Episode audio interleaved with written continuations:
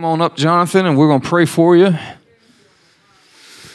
I love Jonathan. We've uh, we've known each other for a long time, twenty something years, but I've really got to know him in the last four years, and uh, I, have really been knit with this guy. I love him. I love his heart. Uh, he's a, he, he's uh, become a dear brother to me, and I know the Lord's doing so much in his life, and I'm looking forward to hearing what the Lord's going to release to, to us from him. But let's pray for him.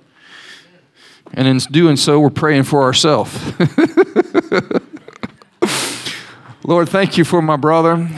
We just, Lord, we bless him. Lord, you said uh, that, you know, as we receive anyone, we receive you. Like when we, receive a wise man in the name of a wise man, we receive that wisdom, that gift. When we see a prophet in the name of the prophet, we receive his reward. And so, Lord, we want to re- say, Blessed is he who comes in the name of the Lord. We receive him and we receive what you're releasing through him right now. Lord, just pour out your spirit upon him. Let him feel your presence and your anointing and speak through him for us, Lord God. In Jesus' name, amen. I did not know you had a, uh, a second guest follow up. That's just in case you're bad. We got some. you know, let me let me respond to that.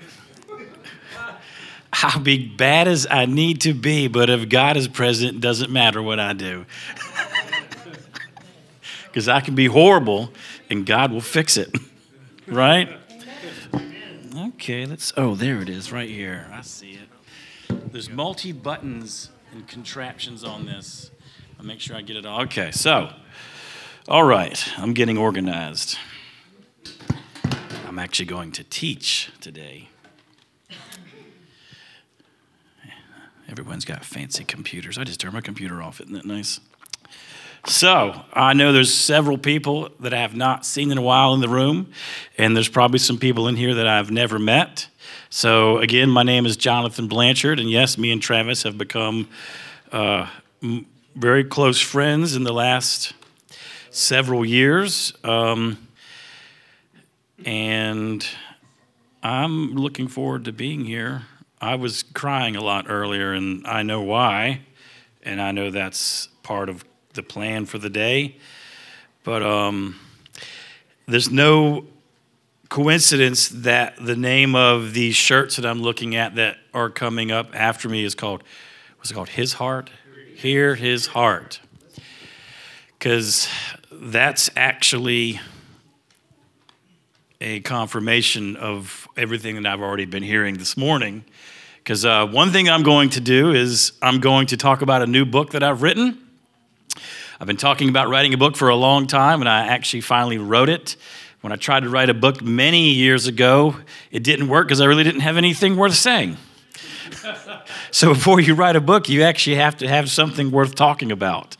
And you know, of all the books that have been written in the earth, there is never going to be a more revelatory book other than the Bible. Because most of the time, people that are believers usually end up writing about the Bible anyway, and they just articulate positions and perspectives that somehow articulate the truths that have already been revealed to us from other writers.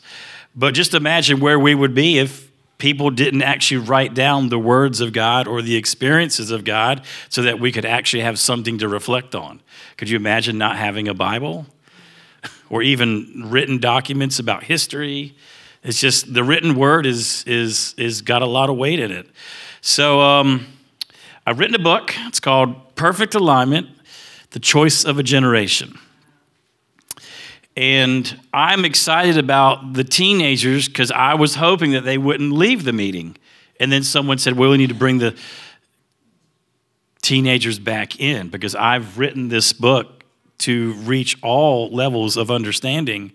And I've written it for a purpose of every generation, the Lord gives the same choice. And it's the role of mothers and fathers to continually impart that choice in each generation to understand if they really want to obtain the knowledge of God or not. Because if you don't pass it down, it will get lost. And that's a commandment. The Lord commanded the Israelites to teach each generation his ways. So, What I'm going to do is I'm going to start off with um, a couple stories before I really get into this. You know, I've been doing some reading lately, and you know, when, when you start finding stuff in the scriptures, it starts making you think about things. You know, I'm going to see if anybody else has caught on to this particular revelation in Genesis because I just found it recently. I've been reading in Genesis, and Adam is created, and God gives Adam a name. So then God creates woman out of Adam, but Adam does not give her a name just yet. It wasn't till after the fall of man that Adam actually gave Eve her name. So, all the way into like the third and fourth chapter, Adam is just going around calling the woman woman.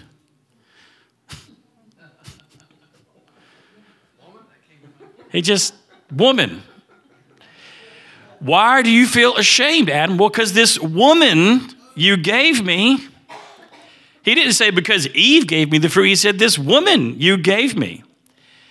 It's just, I think about things with God and I start finding stuff in Scripture. And when the Spirit of God starts unfolding things, you read in, I think it's chapter four, but I can go back to chapter three. It says, Now Adam gave Eve her name. It's after the fall. At what time period was Adam living with this woman for how many months or years and she didn't have a name?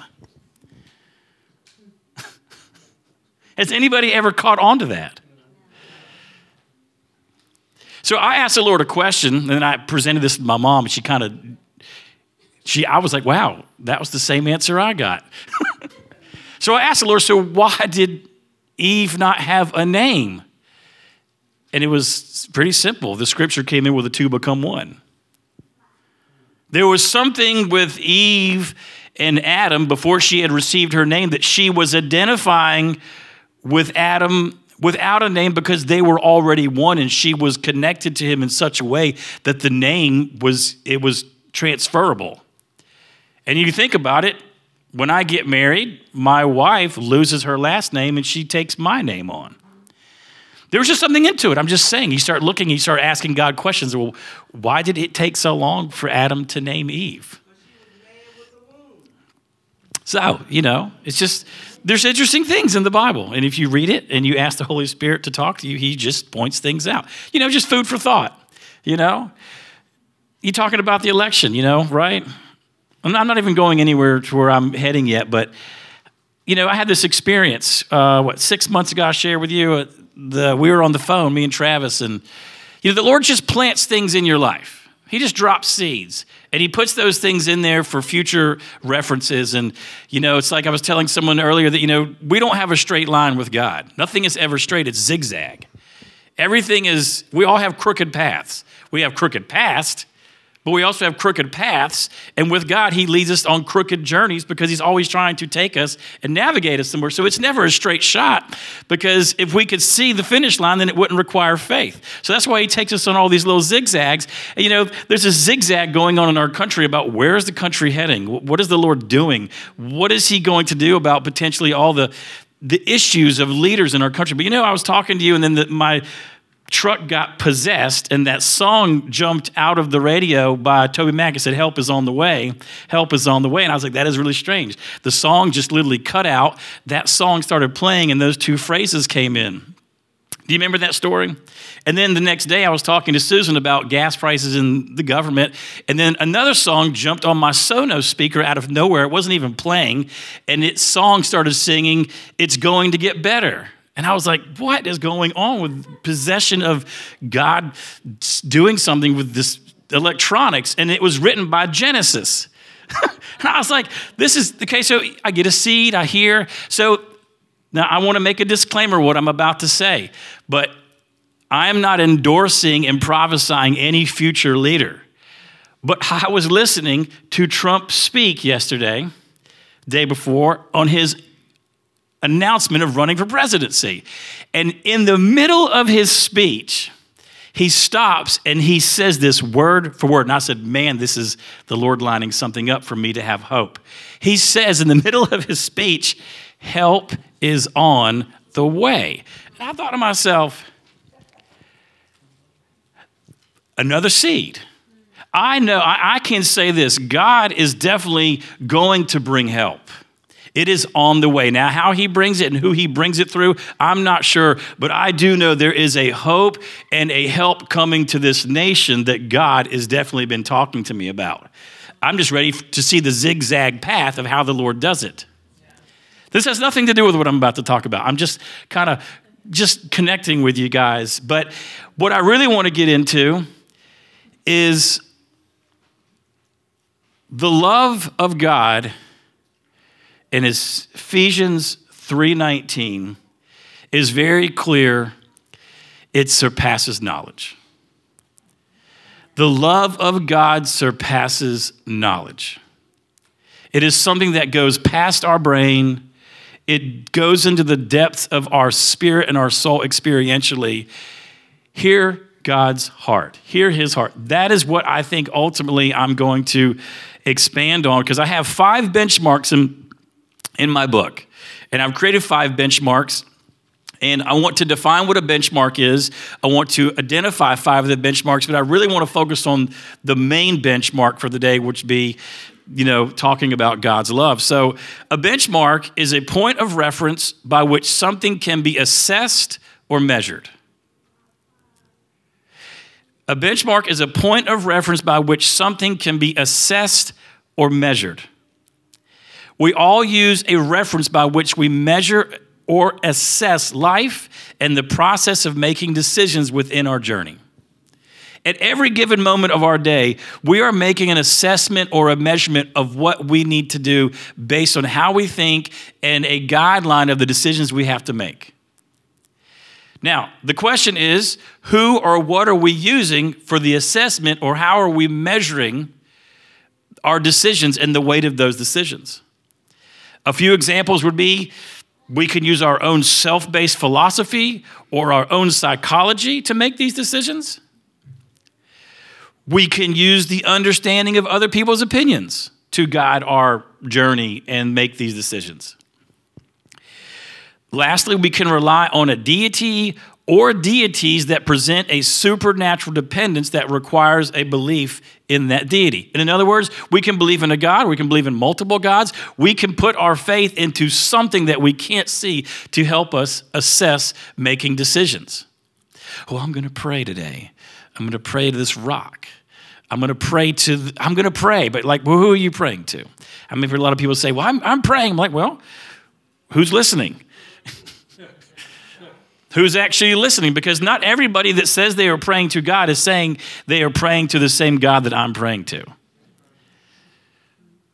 Now, one of the things that I understand is that God comes in the form of many different, you know, personalities. He can be a lion, but he can also be a lamb. And I think the Lord is a lamb today.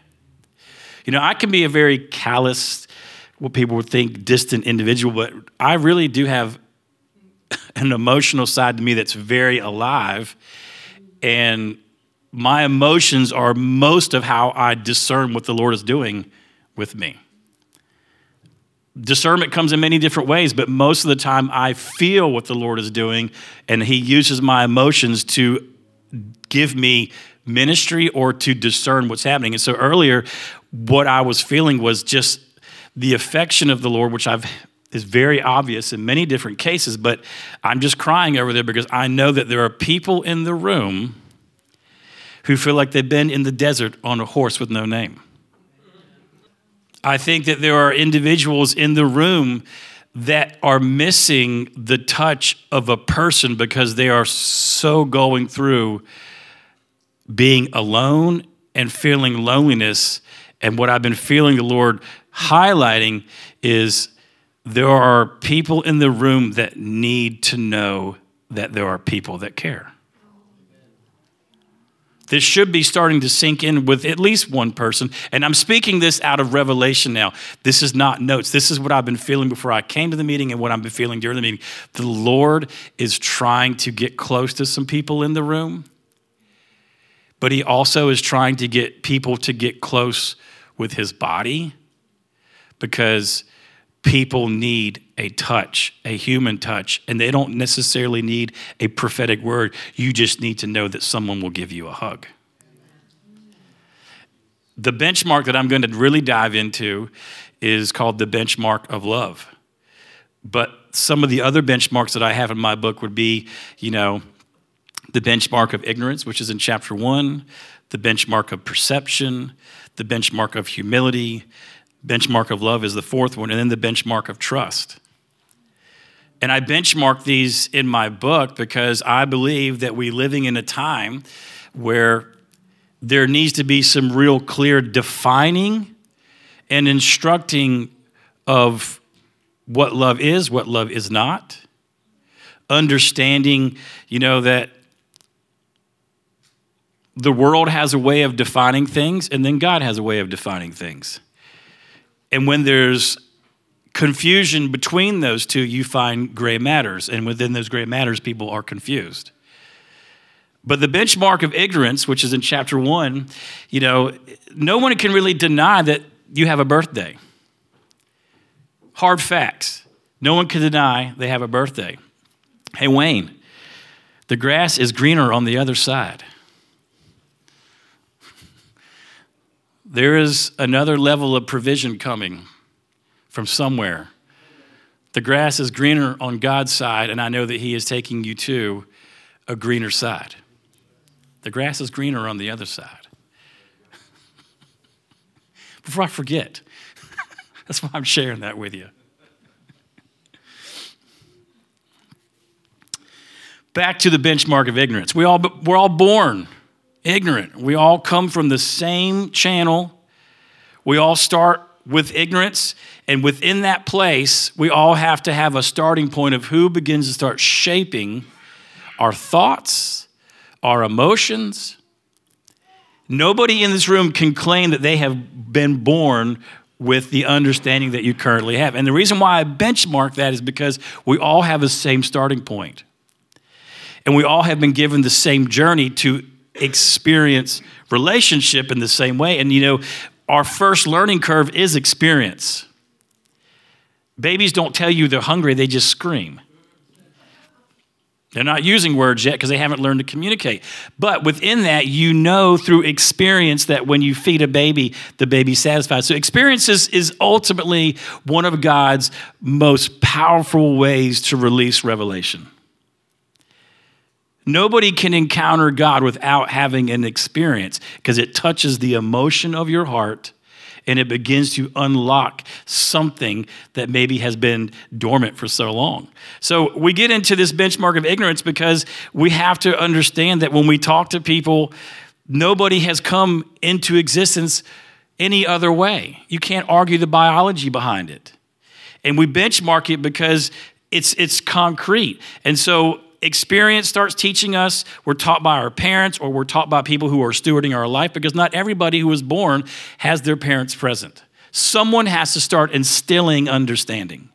So then we go into a benchmark of perception. And when we start growing out of this, this place of losing the ignorance and replacing it with knowledge, we start developing perspectives. We start developing perception about life. And not every perspective that we get is always accurate. People are fed lies from the beginning. And you can't have a lie unless there is the opposite of that, which is the truth. And the enemy's goal is to sow deception so that people will not find truth. So, not everything that we're learning is necessarily good for us. Just because a parent sets an example doesn't mean that's a good example. If you see your father beating your mother and the child doesn't know any different, he may think that's normal, or she may think that's normal because they have nothing to measure it against. Oh, I just thought it was like this in every family. No, that's not the way it's supposed to be. So we get into the benchmark of perception because we have to have a way of regarding or interpreting something, a mental impression. And so as we're cultivated into a young person, our perceptions are completely in contradiction with the way God thinks because nobody is born into the knowledge of God. We are born without the knowledge of God, and then someone has to actually start teaching and imparting and releasing that to start tearing down the opportunity for the lie to come and presents itself. And not every parent teaches the same thing, they don't teach it the same way. I came from a monkey. No, I didn't. People still believe in evolution. People still believe that there is no account for why everything you see exists. People still, we all have come out of a place of not knowing God's knowledge, and He had to reveal. We know by faith that God created the heavens and the earth. It is by faith that He unlocks the revelation that everything that's existing in front of me is a result of His creation, coming out of His creative expression. But you don't know that. You know? You don't know that until you cross over. So in the book, I transfer the movie of The Matrix. How many have seen The Matrix?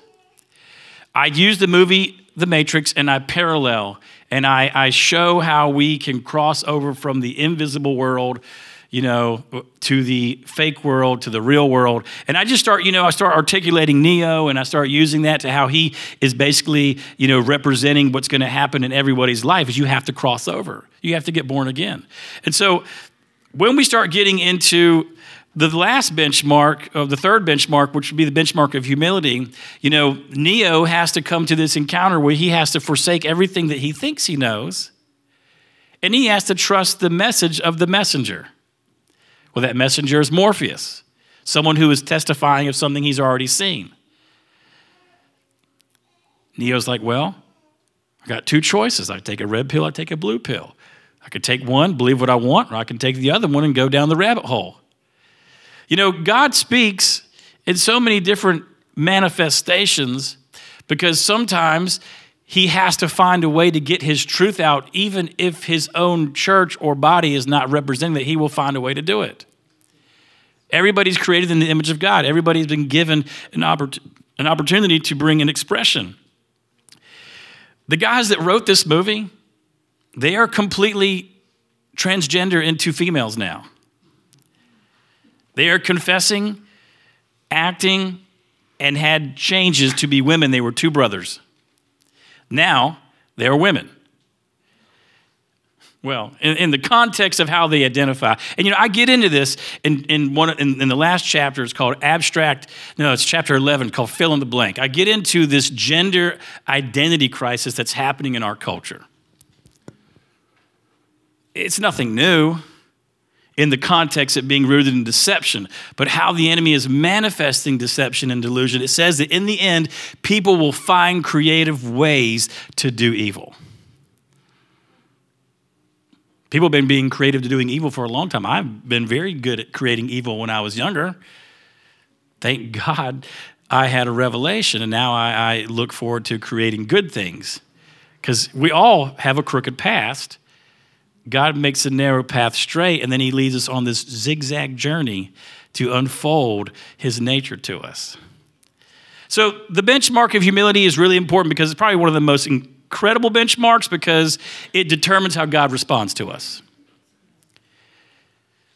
God responds to every single person the same way. He is not one way with me and then one way with Nick or Travis or Miriam or anyone else in the room. He's the same with me as he is with you the difference is my posture and how I respond to the Lord is determines how much I get from him based on my willingness to be humble. It's interesting to think that God wants to have conversation with humanity. He's so patient because he knows every single person that comes into relationship with him thinks they know a lot more than they really do. And he has to patiently bring every person into the same conclusion, the same path to understand I have a way of doing things. You can live in your own psychology and your own self-based, you know, uh, thinking. But eventually, if you want to learn from me, you're going to have to forsake all that and understand that my way is really better, and that the grass is greener on the other side, especially on the side God's on. So, the benchmark of love. This is probably the most important one because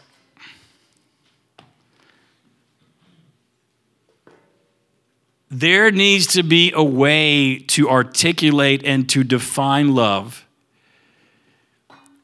And there's two ways that people start to begin to thinking about love it's the horizontal, and then there's the vertical.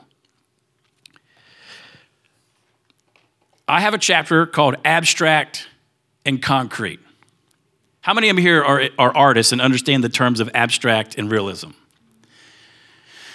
Okay, so what, how would you define, ma'am, you in the glass, how would you de- define abstract? something that you imagine and that you see it and it's clear to you, but you have to really work on being able to articulate it so that others understand it. Okay. She's saying that you have to create a, a, a way to articulate that, that art so other people can understand it. Who else would, would take a stab also to adding to what abstract art is? I think abstract is something that's definitive, but yes, fluid at the same time. Definitive and fluid. So you might have definitive boundaries or borders, but it. Okay. So it's kind of messy. It is messy, and, uh, and that's a good way of putting it because that's going to tie in a little bit. So, abstract art is basically art that does not give a definitive interpretation, it leaves room for interpretation. It lets the artist paint a picture so that 10 people can look at it and they can pick what they want from it. And they can define and they can interpret whatever it is they feel is important to them about that picture. It has no real boundaries, but it has lines in the art that's messy that allows you to interpret it the way that you want to interpret it. Now, when you get into concrete art or realism, so for, before I get into that, so examples of this would be Van Gogh, The Starry Night, you know, Picasso. These guys are known for abstract artwork. But then you get into AKA Robert Norman Ross. Anybody remember Robert Norman Ross on the public TV station? Bob Ross, Fluffhead, you know, Chia Pet. Y'all remember Bob Ross? Happy Little Trees. So Bob Ross put his fingerprint all over the map with concrete art, realism. He would paint something as it was, and it would be very concrete. The tree would be green because he saw a green tree, therefore, it left no room to misinterpret exactly what he was saying or what he was drawing. I'm going to give you this book. You, sir. I want you to read the first page. I wrote that because whoever that book is for, that's what those words mean. And there's also something in there for you. No, just you can read it to yourself. I just wrote a note to you on the very first page. It's my handwriting. And then I also put something in there. No, you don't have to read it out loud.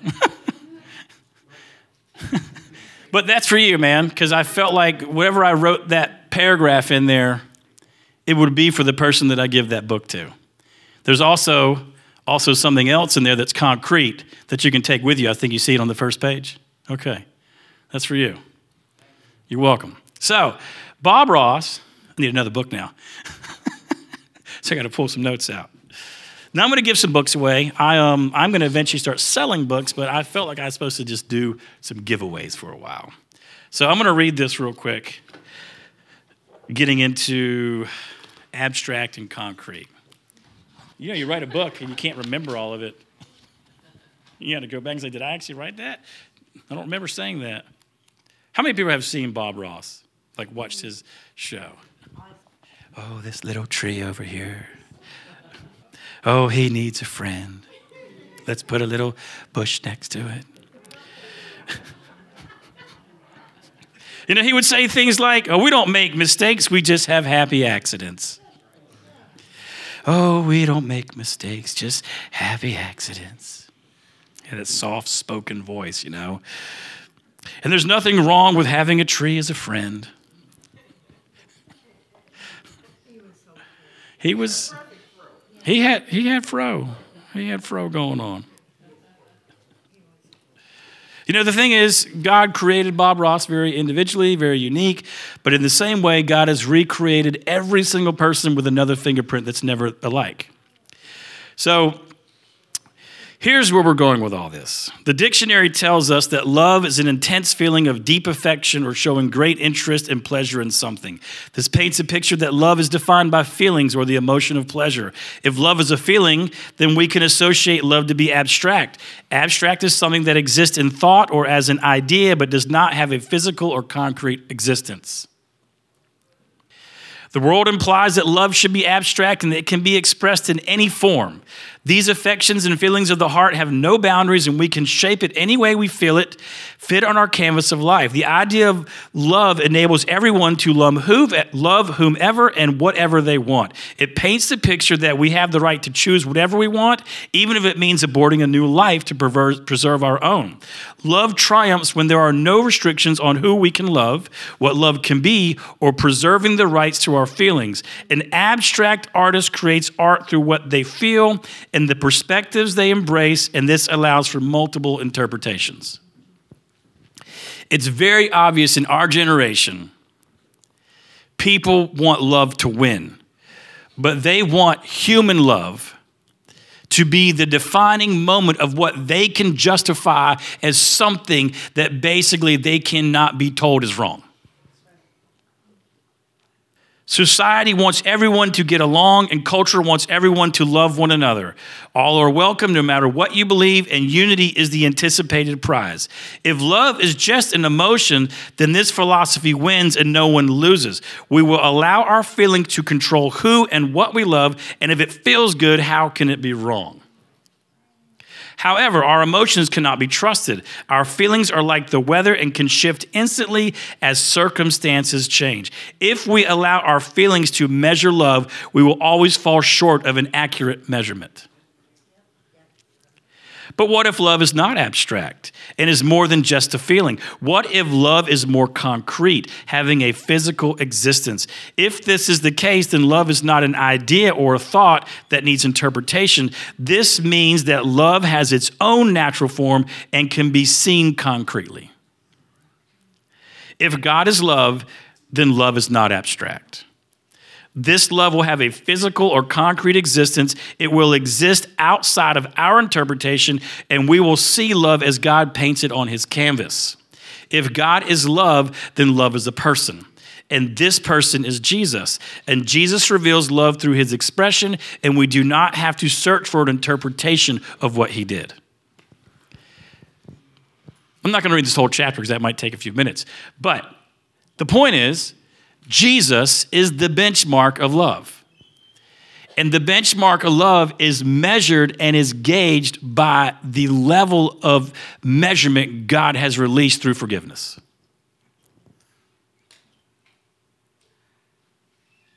There is no greater scale in the earth that we can align with to experientially come into the knowledge of God's love that surpasses my brain than knowing that God wipes the slate clean.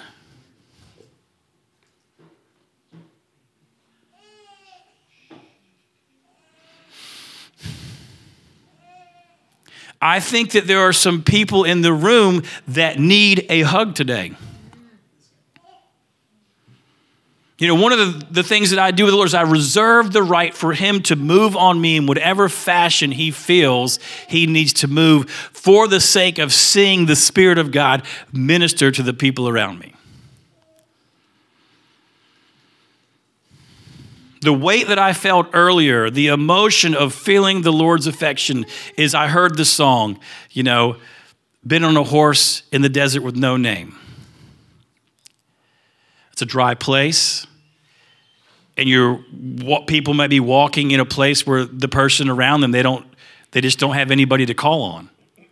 There's no relationship. How many people in the room can be willing to be courageous enough to say i probably could use a hug today because i feel like i've been in the desert.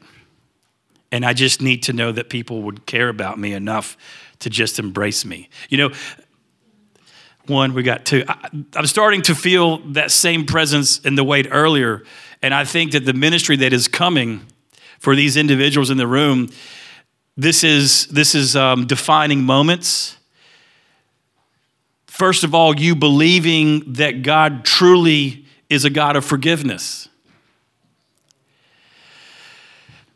I'm going to be patient with this one because I'm not so much interested in talking about what I've written about. I'm interested in feeling what the Spirit of God is wanting to do for the people who the Lord is like, I can see the treasure in your chest. and what I value inside of you, you also need to see the value of what I'm seeing.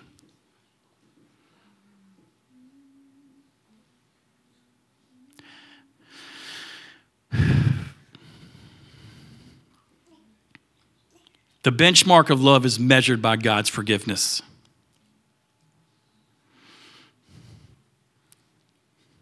Did any of that stuff that I wrote mean anything to you? Do you feel like you just need someone to come next to you and let you know that you, you don't have to go alone? Now, I invited Nick and Gracie to come randomly this morning. They were going to Global River, and I said, Why don't you come to Morning Star? Maybe there might be some ministry time. I, I feel like the Lord wants to heal. Now, God doesn't always heal physically. I, I can't say that I've been in positions, situations where every time I pray for someone, they get healed sick, but I know this the healing threshold for your emotions this morning and for you. And eh, was there anybody else that raised their hand? The Lord goes after one. He goes after one. He goes after the one. And sometimes there's more than one in the same place.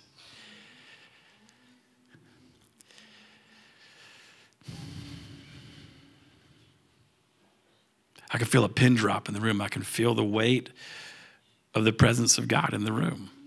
You cannot experience the vertical love through horizontal application. Let me explain that. Human love can never accomplish and solve a problem for a spiritual issue. We are spirit and we are created in the image of God by his spirit. It's only through horizontal affection when the Spirit of God is moving through someone horizontally, that you also experience the vertical at the same time. Jesus is the mediator, He stands between us. He is the impression of perfect alignment, like a solar eclipse. Just like the moon has to come in between the earth and the sun. When the sun shines on the moon and it casts a shadow over the earth, Jesus stands between us and God, and the shadow of God's presence overlooks all of the sin in our life, and it casts that shadow over us, and it covers us. I would like to pray for you. I would like to pray for you. I think I'm going to shift into can we, what do you want to do here? I know you have some people that want to, to come in behind me, but I'm feeling like, you know, the ministry time is starting to come into play with where I'm at. I think there needs to be application for some people. I think there needs to be an impartation of experientially feeling God's love.